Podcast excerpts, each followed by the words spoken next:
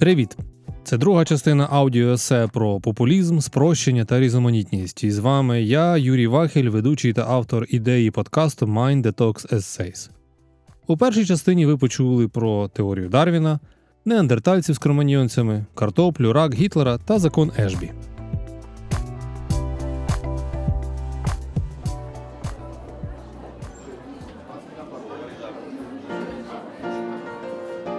Якщо ми маємо з вами необхідне різноманіття, тоді будь-яка система, в тому числі соціальна, здатна досягти вищого рівня інтеграції та самоорганізації. Цей принцип застосував Пітер Рассел у своїй концепції, яку назвав глобальний мозок. Уявіть собі еволюцію, в процесі якої відбувається поступове об'єднання окремих об'єктів у більші системи. Від елементарних частинок до атомів, а далі до молекул, до клітин, до тканин тощо, аж до наділених свідомістю організмів. Різноманітність системи зростає доти, поки не буде досягнуто певний рівень, що встановлює нову модель самоорганізації. За словами Рассела, збільшення щільності населення планети та прискорення розвитку комунікаційних технологій створили ситуацію, коли людина має потенціал досягти вищого рівня інтеграції та виступати в ролі ну, щось на кшталт нервової системи або мозку для решти планети. Людей також можна уявити як нейрони, а мобільні телефони, телебачення, радіо, інтернет як синаптичні зв'язки між ними. Рассел припускає, що людський рід готовий досягти абсолютно нового рівня свідомості та самоорганізації, і це буде поступ, порівняний з прогресом від неандертальця до кроманьйонця. Але це все ж таки можливість. І не факт, що вона може бути реалізована. Все залежить від нас з вами, від людей. Інший науковець Стаффорд Бір у своїй книзі Проектування свободи трактує закон необхідної різноманітності Ешбі як закон природи, називаючи його домінуючим законом суспільних систем. Вказуючи на те, що наше глибоке прагнення до свободи є проявом цього закону необхідної різноманітності, бір каже, що однією з проблем нашого суспільства є те, як спожити чи поглинути все більшу кількість різноманітностей різних типів там культурних, технічних, організаційних та соціальних. Хоча тенденція до розширення різноманітностей та свободи людини вбудована в нашу біологічну та соціальну природу. Історія не раз демонструвала нам, що нерегульована свобода може бути джерелом хаосу, плутанини та конфліктів. Але з іншого боку, недостатня різноманітність призводить до застою, обмеження прав і свободи та і, зрештою, жорстокості. Це також про такі крайнощі, як інклюзивність та контрольованість. Протягом історії людства соціальні системи намагалися підтримувати баланс між інклюзивністю та контролем. У соціальних системах кількість різноманітностей часто пов'язана з тим, скільки різних типів людей, тем чи питань дозволяється включити в такі соціальні взаємодії. Чим більше різноманітності в елементів системи, тим більше потрібно різноманітності, щоб всім цим добром управляти і щоб направляти систему на позитивні результати. Чим більше різних людей, думок та досвіду у соціальній групі чи трудовому колективі, тим більше навичок, бачення, креативності та гнучкості вимагається від лідера такої соціальної групи чи керівника трудового колективу. Щоб залишатися життєздатним та підтримувати почуття самобутності, соціальне та культурне багатство має бути компенсовано в свою чергу регуляторним багатством та якоюсь стабільністю. І тут, в процесі регулювання соціальних систем, ми з вами несподівано приходимо до висновку, що прагнення до свободи з одної сторони часто вступає в суперечність з потребою і прагненням влади з іншої сторони. І свобода, і влада, зрештою, пов'язані з вибором та необхідною різноманітністю. Я багато разів чув, і ви, напевно, теж, як якийсь політик чи урядовець, який вчинив щось недолуге або завдав шкоду собі та іншим, скиглив, що він не має іншого вибору або що хтось не залишив йому того вибору.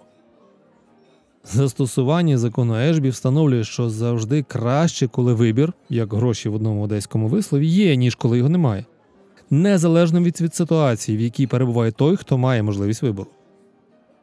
Якщо автокорки або дорожні роботи перекривають мій звичний маршрут до офісу, я не буду вчасно на роботі, якщо робитиму те, що завжди робив. І колеги, які мене чекають в офісі, не зрозуміють мої слова про те, що я не мав іншого вибору або що хтось не залишив мені жодного вибору. Це буде доволі, повірте, тупе виправдання. Натомість я все ж маю знайти якийсь альтернативний варіант, щоб дістатись до офісу. Або спосіб: сісти на скутер чи мотоцикл, зрештою вийти з дому раніше, щоб піти пішки, чи навіть побігти. Але у різноманіття та вибору в його умовах є також є ще темна сторона невизначеність.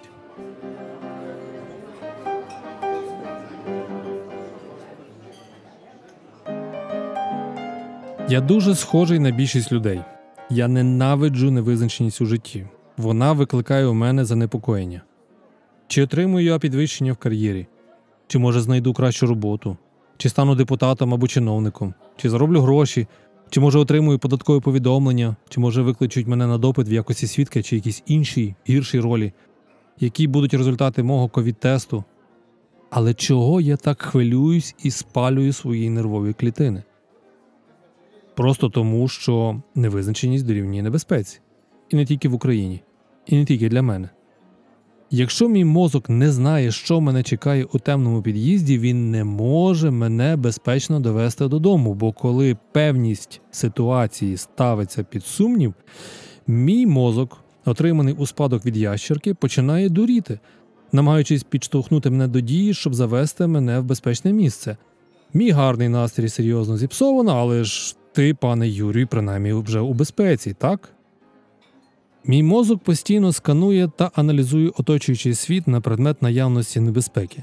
Він ніколи не вимикається. Він активний, навіть коли я сплю, він працює понаднормово і цілодобово.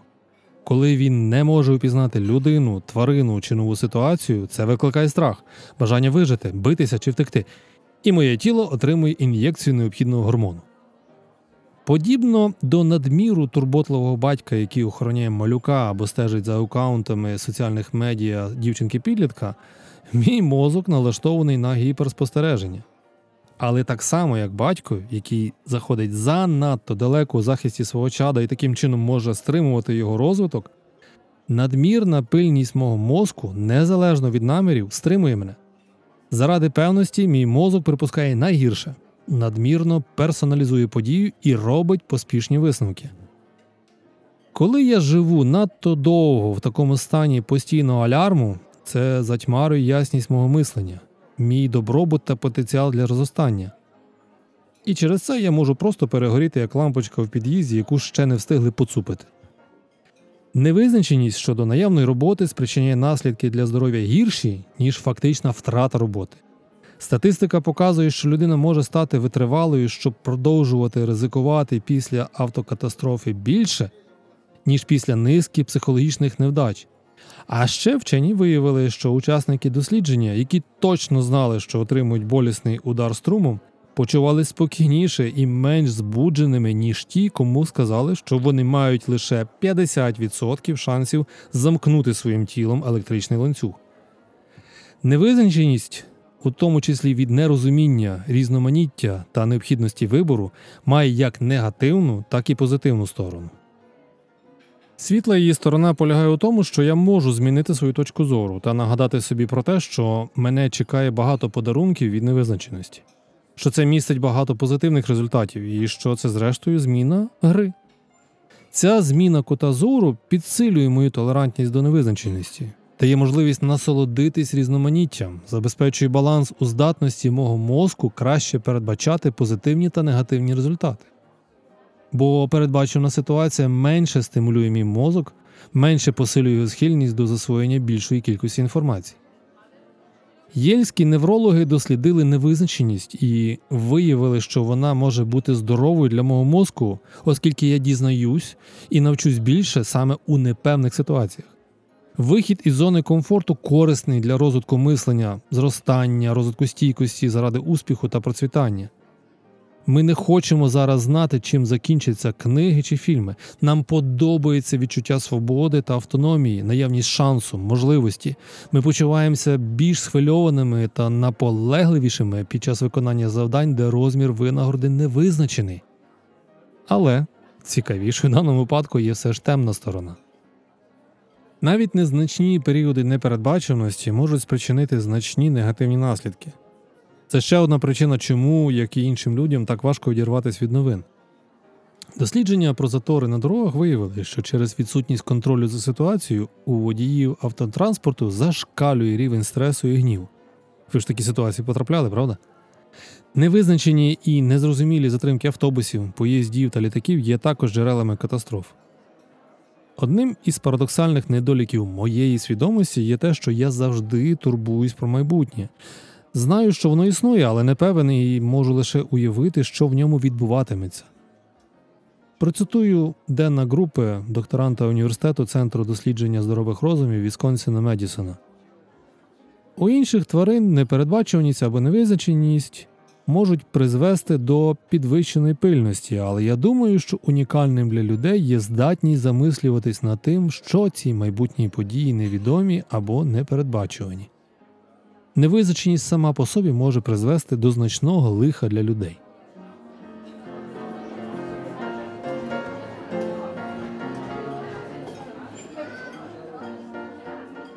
І от, хлопці, якщо у людини є таке природнє несприйняття чи навіть страх перед непевністю та різноманітністю, то значить повинен знайтись хтось такий, хто це використовуватиме у своїх інтересах. І такий знайшовся. Експлуататор непевності та ворог різноманіття виник у 19 столітті як політичний рух, і назвали його популізм від латинського слова народ. Першим Організаційно оформленим був північноамериканський аграрний рух, який з часом став народною партією. Цей рух був сформований проти демонетизації срібла та скептично ставився до залізниць, банків та політичних еліт. Заявляв про необхідність позбутися плутократів, аристократів та всіх інших пацюків, щоб дати владу народові, а також обіцяв, що все буде просто чудесно. А до того було російське народництво, 1860-70-х років, як рух революційних студентів та інтелектуалів, які ідеалізували селян і вважали, що повинні вони стати основним рушієм революції для скасування царизму. ХХ століття лише у 50-х роках минулого століття термін популізм набув широкого застосунку. Він приліпився до різноманітних політичних рухів, очолюваних харизматичними лідерами у Латинській Америці. Наприклад, Хуан Перон в Аргентині або Гетуліо Варгас у Бразилії. У Африці, де завжди було багато військових заколотів, що ставили своєю метою соціальну революцію, таким прикладом може стати Джері Роулінгс у Гані. У 50-х роках ХХ століття прикладом популізму у Штатах є маккартизм. Ті ж самі штати, але вже 21 століття трампізм.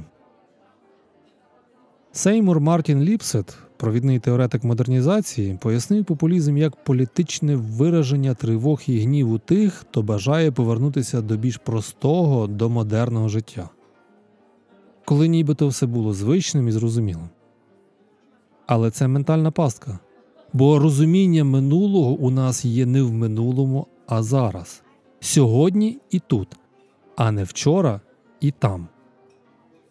Популізм це емоційний заклик до доволі простих, зрозумілих, комфортних та ідеалістичних речей, що буде всім щастя вже скоро, ось тут, як тільки на популіста оберуть на посаду депутата, президента, канцлера, вождя, месії. Популісти закликають проти існуючої структури влади, проти домінуючих ідей та цінностей суспільства. Вони звинувачують еліту в представленні лише власних інтересів та у відірваності від реальних інтересів цінностей прагнень та думок простої людини.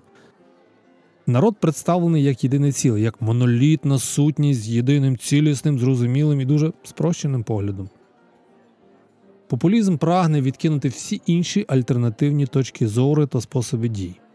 Обмежуються дискусії, інакомислення стає злочинним.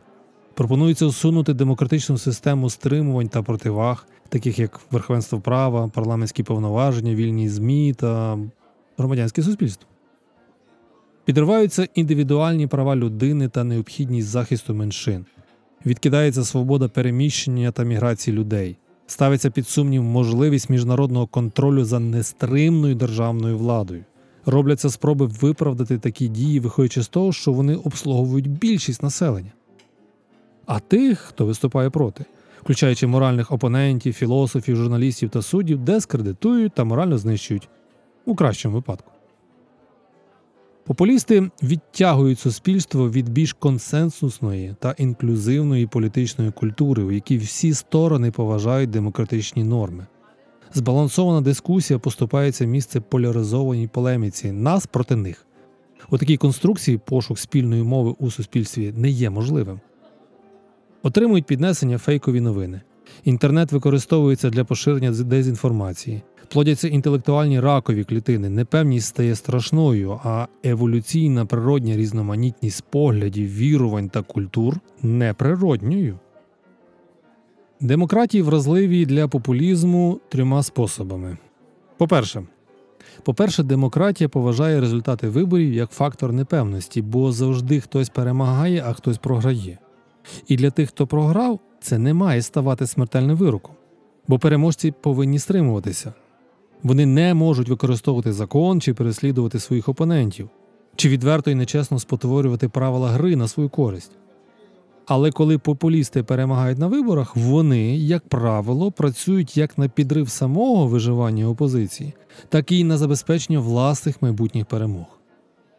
По-друге, а по-друге, демократії залежать від різноманітності, від вільного потеку інформації, мовлення та думок. Це основа ліберальних демократій і є важливою передумовою неупередженого голосування, представництва та підзвітності при прийнятті політичних рішень. Однак суттєві ролі вільної преси та свободи слова для успішного демократичного управління загрожують розгортувані популістами кампанії дезінформації та крики про неіснуючі змови. Соціальні медіа допомагають і посилюють ці зусилля за допомогою анонімних ботів, підроблених акаунтів, іноземного ворожого впливу і зламаних електронних листів. Популістські лідери додатково сіють недовіру, оскаржуючи результати демократичних виборів, підживлюючи недовіру до демократичних інститутів. По-третє, сучасні демократії особливо схильні до поступової ерозії. У наші дні демократії не стають жертвами заколотів. Ні, ні, ні. Частіше за все, демократії страждають від збільшення владних повноважень чи маніпуляцій на виборах стають жертвами демократично обраних правителів, які повільно та крадькома підривають ліберальні норми та демократичні інститути, поступово відключають елементи стримувань та противаг. Популісти користуються цими всіма слабкими сторонами демократії. По-перше, популістські рухи та політики, як правило, зневажають офіційні демократичні інститути, такі як суди, законодавчі, регуляторні чи контролюючі органи бо це найважливіші елементи системи верховенства права, що можуть притягнути до відповідальності популістів або навіть усунути їх від влади. Популісти розглядають цю архітектуру держави як непотрібне та обструктивне творіння корумпованих та корисливих еліт. По-друге, для того, щоб представляти народ, популісти спочатку повинні його визначити, сформувати, а значить, в результаті у їх розумінні буде народ і не народ. На практиці це означатиме атаку на етнічні чи релігійні меншини, іммігрантів або населення з нижчими доходами. В результаті отримуємо популістську концепцію демократії, в якій правління більшості здійснюється без прав меншості. А що ж робити з тими, хто не погоджується з таким підходом? Та все просто їх просто не включають до справжньої нації, а значить, опозиція за визначенням буде для популістів зрадницькою та чужою. По третє, Популісти підривають неформальні норми та цінності, критичні для просвітання ліберальних демократій. Ними є терпимість, як стриманість у здійсненні інституційних прерогатив, та толерантність як прийняття опозиції та критики. Щоб демократії працювали ефективно, переможці виборів повинні діяти під контролем та з самообмеженням. Невдахи на виборах повинні продовжувати підтримувати політичний процес, оскільки вони мають бути упевнені у тому, що переможці не будуть змінювати ігрове поле, змінювати правила гри чи атакувати їх за межами цього ігрового поля, наприклад, запроторюючи до буцегарні без достатніх на те причин.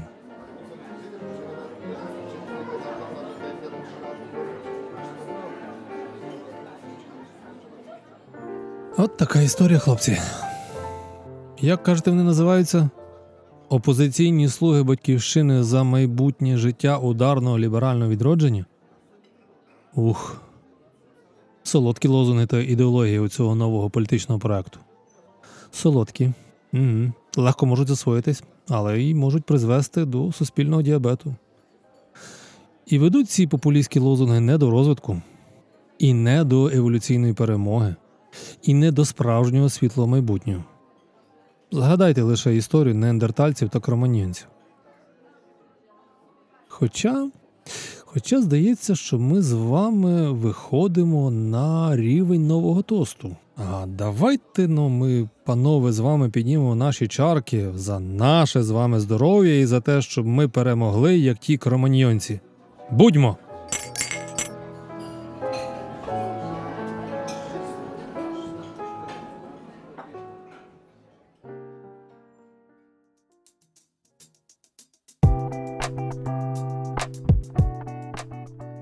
Оце і все на сьогодні. З вами був Юрій Вахель. Буду вдячний за ваші коментарі, ідеї чи питання. Якщо сьогоднішня розповідь вам сподобалась, прошу підтримати проект своїми лайками та поширенням у соцмережах інформації про нього. До зустрічі!